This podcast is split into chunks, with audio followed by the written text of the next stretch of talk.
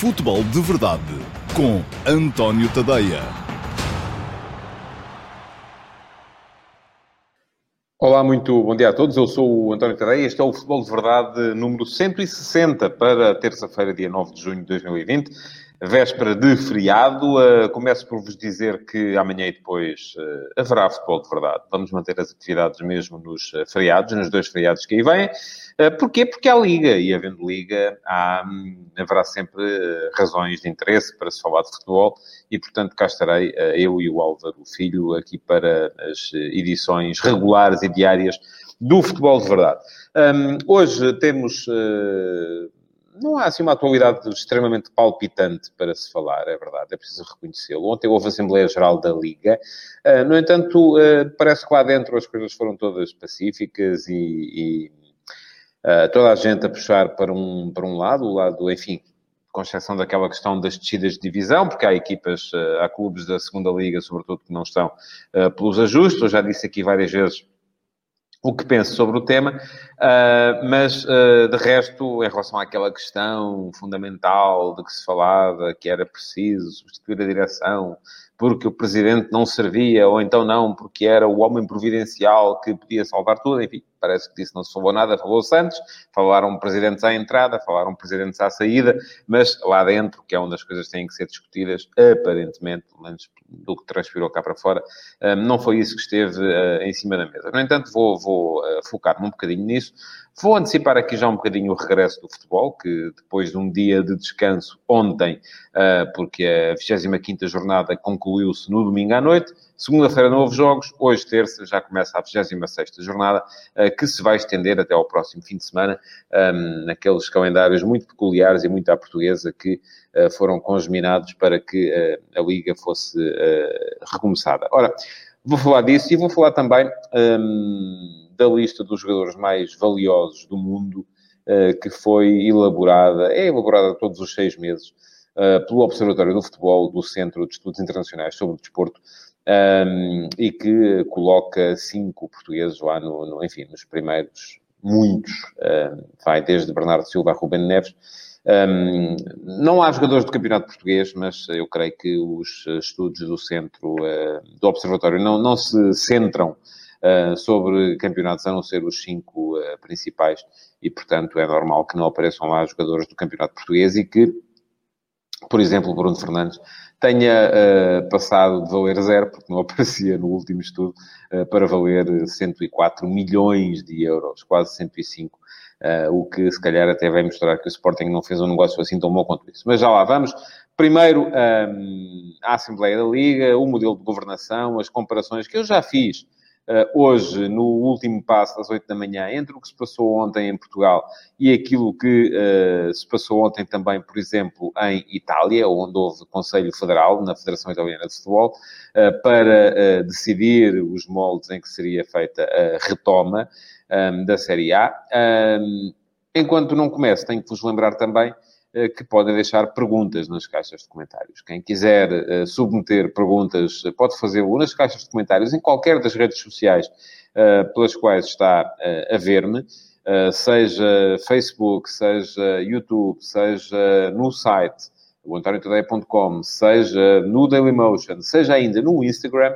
E atenção, aqui deixem-me só fazer uma, uma pequena precisão eu faço estas transmissões do futebol de verdade através da plataforma StreamYard e a plataforma StreamYard não integra oficialmente o Instagram. Tem a ver com pormenores técnicos, enfim, não me perguntei qual é a razão. Nós conseguimos meter aqui uh, uh, esta transmissão via StreamYard no Instagram, mas isso significa que quem estiver a ver no Instagram uh, não vai aparecer aqui, por exemplo, onde é que é? Deixa-me ver, é aqui, aqui assim, onde aparecem os oráculos com as perguntas do do dia. Mas uh, as perguntas de Instagram eh, continuam a ser uh, recolhidas e submetidas à apreciação. E, aliás, ainda no último. Um, Q&A do último sábado, eu respondi a perguntas que tinham sido feitas via Instagram. Portanto, podem na mesma colocar as perguntas através do Instagram, não têm que sair, podem continuar aí, eh, que elas são na mesma submetidas à apreciação e podem ser, inclusive, eh, selecionadas para ser respondidas no Q&A de sábado, que é isso que acontece às perguntas que são geralmente colocadas durante os diretos do Futebol de Verdade, o que acontece é que uh, pego em todas, junto-as todas, seleciono as melhores, já foram 10, já foram 12, enfim, entre 10 e 12, um, e no sábado, no Q&A, que vai para o ar ao sábado, ao meio-dia e meia, uh, respondo uh, às melhores perguntas da semana. Pedi, entretanto, ao Álvaro que voltasse a colocar um, aquele comentário que já apareceu aqui, uh, do José Moraes, bom dia José Moraes, que me pede, gostaria que falasse dos contratos do Benfica e do Aves. Ora, já falei. falei ontem. E volto a dizer a mesma coisa que disse aqui a um espectador ontem. Eu não posso dizer as mesmas coisas todos os dias, porque senhores têm que se habituar a uma coisa. O Facebook não vos mostra tudo. se vocês querem estar um, em par, e diz o Marco Carvalho, depois de falar dos contratos do Benfica com o Aves, fala dos do Porto com o Portimonense. Certo, Marco. Isso, disse então já falei para aí há dois anos. Uh, portanto, mas também posso voltar a falar. Agora, não falamos é da atualidade. Se, eu, estamos aqui, eu já disse aqui ontem, e vou, porque esta é uma guerra uh, que eu tenho travado e tenho, tenho travado com uh, insistência. A questão é a seguinte: uh, as pessoas estão cada vez mais dependentes daquilo que as redes sociais lhes dão.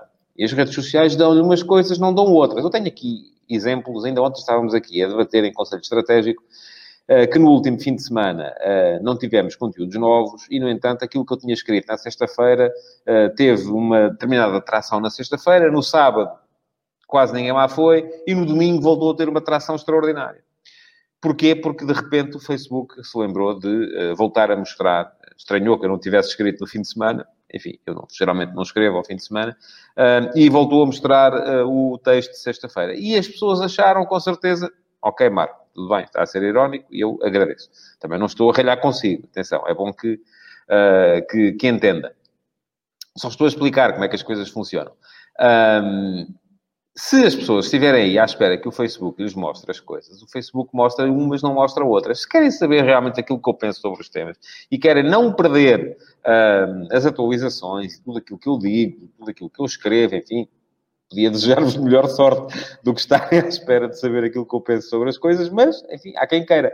Então o que têm que fazer é vão a antoniotadeia.com, tem lá uma sinetazinha, é só subscrever as notificações e tudo aquilo que eu disser ou escrever aparece-vos no, no, no, telemóvel, no computador, uma notificação a dizer há um texto novo uh, no antoniotadeia.com, há um vídeo novo no antoniotadeia.com e podem ir lá ver. Agora, uh, eu não vou estar com certeza a repetir todos os dias os mesmos temas, só porque uh, eventualmente alguém não viu o vídeo de ontem ou não leu o texto de hoje de manhã. Enfim, não, não, não dá. estas coisas têm o seu próprio processo e têm que seguir para a frente. Portanto, Assembleia Geral da Liga, que, é, foi isso que eu decidi que vos ia falar aqui hoje. Parecia que estava em causa uh, a continuidade de Pedro Proença à frente da Liga. Eu já disse aqui várias vezes aquilo que penso sobre a liderança de Pedro Proença, que fez um primeiro mandato. Uh, Proença pegou numa Liga que estava destruída, Uh, e uh, tentou, esta é a razão que ele apresenta para aquilo que foi o seu primeiro mandato, tentou apenas, uh, ou sobretudo, voltar a revitalizar a Liga Portuguesa de Futebol Profissional. E por isso mesmo o primeiro mandato foi um mandato sem grandes novidades, sem as medidas de fundo que eu acho que deviam ser tomadas e que eu tinha muita expectativa de que Proença viesse a assumi-las naquele, logo desde o início do primeiro mandato, porque era finalmente alguém que era profissional, alguém que no meu ponto de vista, um, encarava o futebol com modernidade e saíamos definitivamente daquela era do, do, dos jogos de bastidores, da, dos chitos, da malta que anda ali a ver se consegue fazer valer os seus interesses acima de todos os outros. Ora, uh, aquilo que caracterizou o primeiro mandato de Proença foi muito o tentar passar pelos, uh, pelo intervalo dos pingos da chuva, para não se molhar. Uh, e eu só posso atribuir essa inação, vamos lá, porque o próprio Pedro Proença já o disse várias vezes também, que não tem maneira de tomar medidas eh, porque a Liga está dependente, no seu modelo de governação, daquilo que é a aprovação uh, da Assembleia Geral, de, de, de, onde estão representados alguns clubes mandam os presidentes, outros mandam uh, representantes, enfim, não interessa, cada clube tem X votos e a coisa, e tudo tem que ser decidido ali, quase desde, é preciso comprar clipes uh, para o escritório, vai à Assembleia Geral decidir se compra clipes desta marca ou daquela e se uh, quantas se vale a pena comprar um caixote porque fica mais barato ou se não, compra-se. Enfim, passou-se isto agora com as substituições. Ainda ontem o Vitor Oliveira se queixava, e com razão, do meu ponto de vista, a dizer andamos a brincar ao futebol. Então, eu estou na véspera de um jogo que vai ser o jogo de hoje do Gil Vicente contra o Futebol Clube Famalicão. E eu não sei se posso fazer três ou cinco substituições. Mas andamos a brincar com isto. Mas é preciso vir, à Assembleia Geral da Liga decidir uma coisa que foi decidida em todo o lado e que se vai fazer porque estas são circunstâncias especialíssimas, em que os clubes estão a jogar com menor periodicidade para descansar, em que uh, estão a jogar fora da altura que seria previsto, estão a jogar depois de uma interrupção uh, grande e forçada, e portanto convém defender a integridade física dos jogadores e tem que vir à Assembleia Geral decidir que, é, que se podem fazer cinco substituições em vez das três habituais. Isto, de facto, é como diz o Vitor Oliveira, isto é brincar ao futebol. E o problema da Liga é muito esse, é como é que se decide? Eu já disse aqui, o futebol português precisa de quem decida. Precisa de ter quem decida. E enquanto as coisas estiverem dependentes da, da, da, destas manifestações egocêntricas, que são as Assembleias Gerais, em que os presidentes têm que aparecer a dizer não, não, agora eu autorizo, portanto pode ser. Isto não avança. É isso que as pessoas têm que perceber. E é isso que está em causa quando é preciso discutir aquilo que é o modelo de governação da Liga.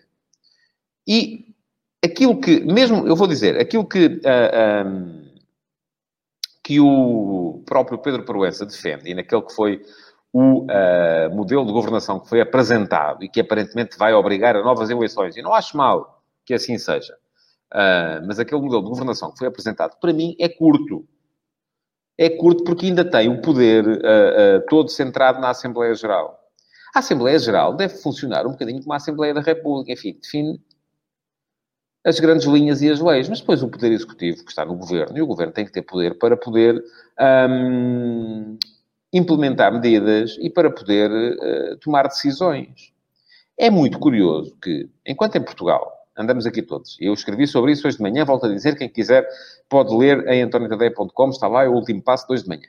Enquanto nós aqui em Portugal andamos todos a decidir se o que é bom é ficar Pedro Proença como Presidente da Liga, se não, deve regressar uh, uh, Luís Duque. Eh, porque é, aparentemente, eh, uma facção eh, mais ligada ao Benfica, que achará que Luís Duque, ex-presidente da SAD do Sporting, é curioso isto, deve voltar à presença da Liga. Ou então não, há quem diga que deve ser, já foi apresentado este nome também, Edgar Vilaça, que é da SAD do Portimonense, e que, enfim, as relações do Portimonense são fundamentalmente por via do seu principal acionista, Tel Fonseca, são fundamentalmente com o Flóculo Porto. Eh, que deve ser uh, Vilaça, que deve avançar. Se não, se deve ser, e há muito quem diga isto também. E, aliás, eu também vi nisso uh, um sinal. O facto de Pedro Proença ter sido chamado à última hora, quase que repescado, para a reunião com o Primeiro-Ministro, um, quando lá estiveram os presidentes dos grandes e estiveram também Tiago Craveiro e Fernando Gomes, Uh, se isto não é tudo uma batalha da Federação Portuguesa de Futebol para tomar conta da organização do futebol, descredibilizando a Liga e ficando assim a FPF como a, a principal organizadora e principal centro de poder do futebol em Portugal. Ora, eu aqui, um, ainda hoje, falei e refleti sobre isso, relativamente ao que se passou em Itália. Quando a Itália, as pessoas não andam a decidir se o presidente deve ser o Proença, ou se deve ser o Duque, ou se deve ser o o A, o B ou o C, estão a refletir naquilo que deve ser a autonomia uh, da Lega Série A. A Lega Série A uh, tem apenas três votos no Conselho Federal da, da, da Federação Italiana, uh, quando, por exemplo, os futebolistas amadores têm seis, quando o Sindicato de Jogadores tem quatro. Um, a Lega Pro, que é, que é, o terceiro escalão, é o equivalente ao Campeonato de Portugal, tem três, tantos quanto a Lega Série A. A, a Lega Série B tem dois. e, portanto, Uh, no fundo, aquilo que os presidentes uh, e os responsáveis, neste caso até quem mais se queixou foi Beppe Marotta, CEO do Inter de Milão, que já foi uh, também um, o rosto de mercado da Juventus. Um, Beppe Marotta disse hoje em entrevista que o futebol profissional tem que, ser a, tem que ter a sua autonomia. Uh, e essa autonomia consegue-se, o exemplo que eles dão é aquele que eu dei também aqui há umas semanas, é o exemplo da Premier League. Ora, a Premier League, curiosamente, uh, há 40 anos, Aquilo que uh, nós olhávamos como modernidade, andávamos nós cá em Portugal entretidos com a história dos chitos, bem se, enfim, os mais velhos lembrar-se-ão, as assembleias da Federação Portuguesa de Futebol eram sempre uma festa, porque vinham os presidentes das associações todas e juntavam-se ali e aquilo era a ver quem é que, sobretudo era a ver quem é que conseguia nomear o presidente do Conselho de Arbitragem, depois quem não conseguisse nomear o presidente do Conselho de Arbitragem tentava nomear o presidente do Conselho de Disciplina e o presidente do Conselho de Justiça e quando se conseguia nomear os três, era aquilo que se chamava o chito. O chito, quem joga sueca sabe o que é que quer dizer, é ganhar as vasas todas. Ora, e andávamos entretidos nestes jogos de poder uh, que interessavam zero ao futebol. Uh, mas interessavam muito a quem uh, andava no futebol e fazia do futebol vida. Ora, nessa altura olhávamos para os ingleses e víamos, epá, os ingleses têm ali uma coisa que é a Football League e aquilo é um exemplo, um modelo de profissionalismo. Ora, os ingleses deitaram isso tudo às malvas. Houve uma altura em que perceberam que o facto de estarem lá os 92 presidentes um, na Football League, porque a Football League abarcava a primeira, segunda, terceira e quarta divisões, uh, era um entrave ao desenvolvimento do negócio daquilo que é o futebol indústria, que é o futebol, era o futebol da Primeira Liga. Um, e criaram, até no âmbito da Federação, da Football Association, portanto, parecia que eles estavam a andar para trás. Uh, mas criaram a, Premier League. Mas o que é que é a Premier League? A Premier League é uma entidade privada. É uma sociedade por ações, onde cada clube tem, de facto, as suas uh, uh, ações, cada clube que, está, que nela participa, mas onde o poder executivo e o poder deliberativo está na direção e na administração. E é assim que tem que ser. E são contratados uh, uh, dirigentes administrativos, pessoas competentes do ponto de vista empresarial para levar o futebol para um outro patamar. E é por isso que hoje olhamos todos para a Premier League e achamos... Depois aqui é curioso que as pessoas olham para isto e dizem não, porque eu sou contra o futebol indústria, eu gosto é do futebol do, futebol do amor à camisola. É o futebol do, dos cheats da Assembleia das Federações. É o futebol em que uh, andamos todos aqui a tentar enganar o próximo porque temos amor à nossa camisola.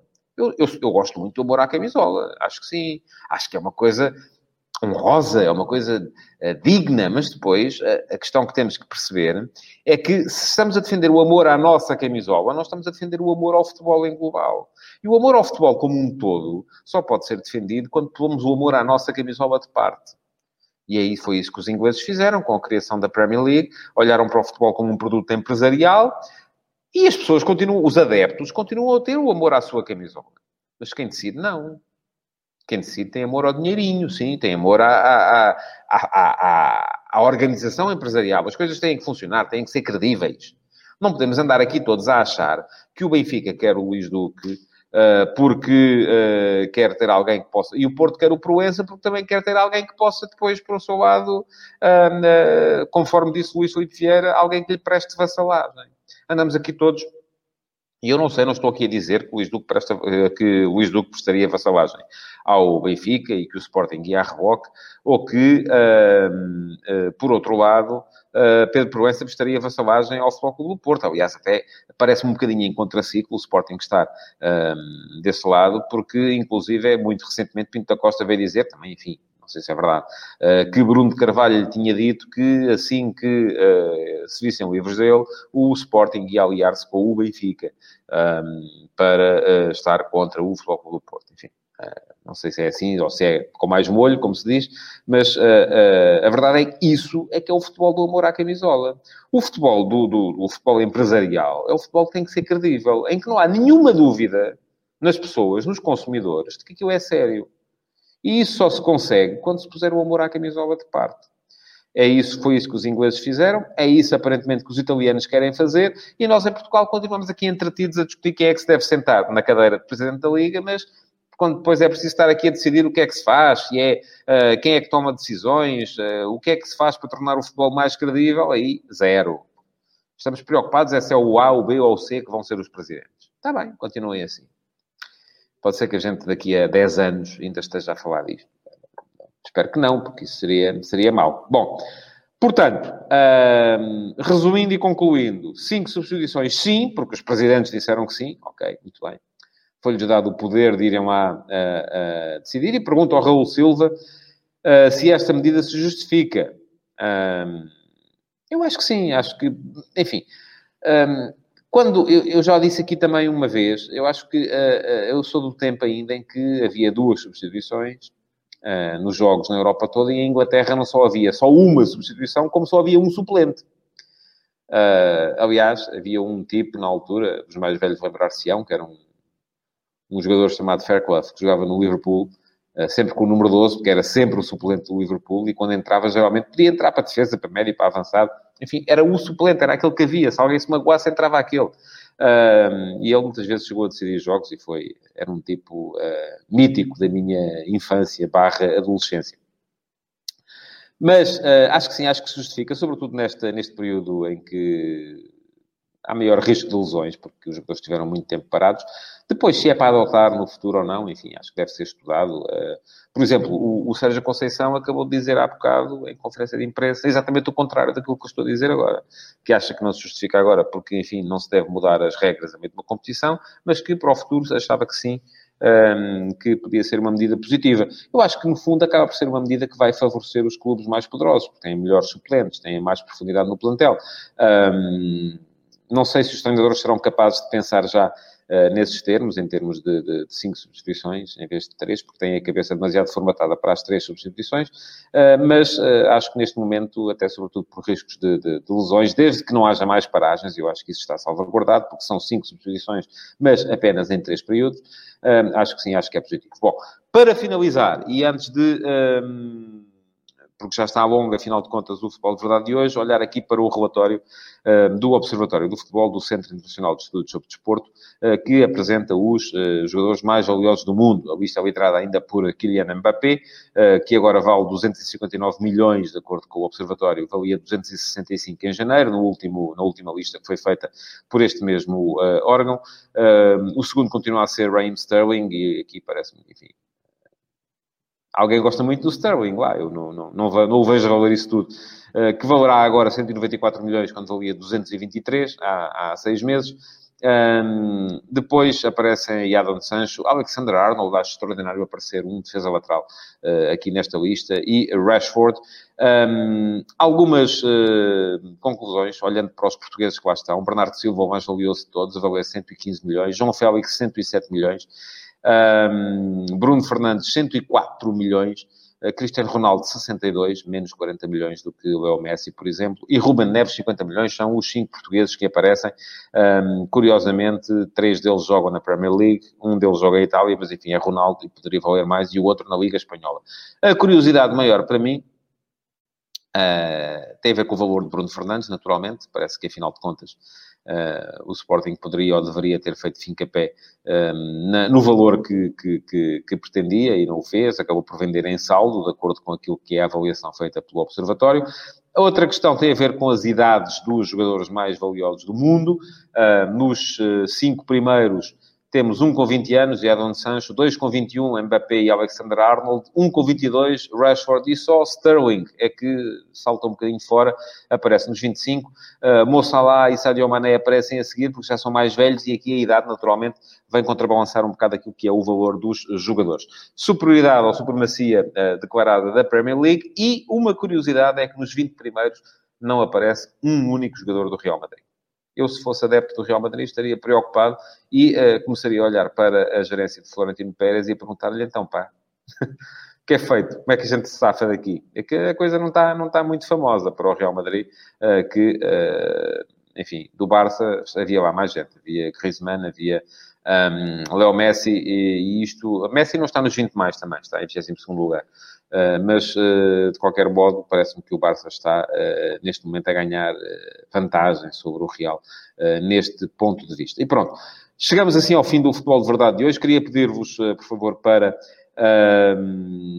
partilharem, para colocar o vosso like nesta edição do Futebol de Verdade e ainda podem deixar perguntas, porque se o fizerem, elas serão naturalmente sujeitas a escrutínio e pode ser que sejam selecionadas para resposta no Q&A do próximo sábado.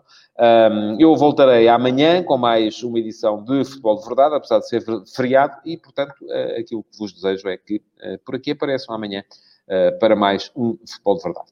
Então, tchau. Futebol de Verdade, em direto de segunda a sexta-feira, às 12h30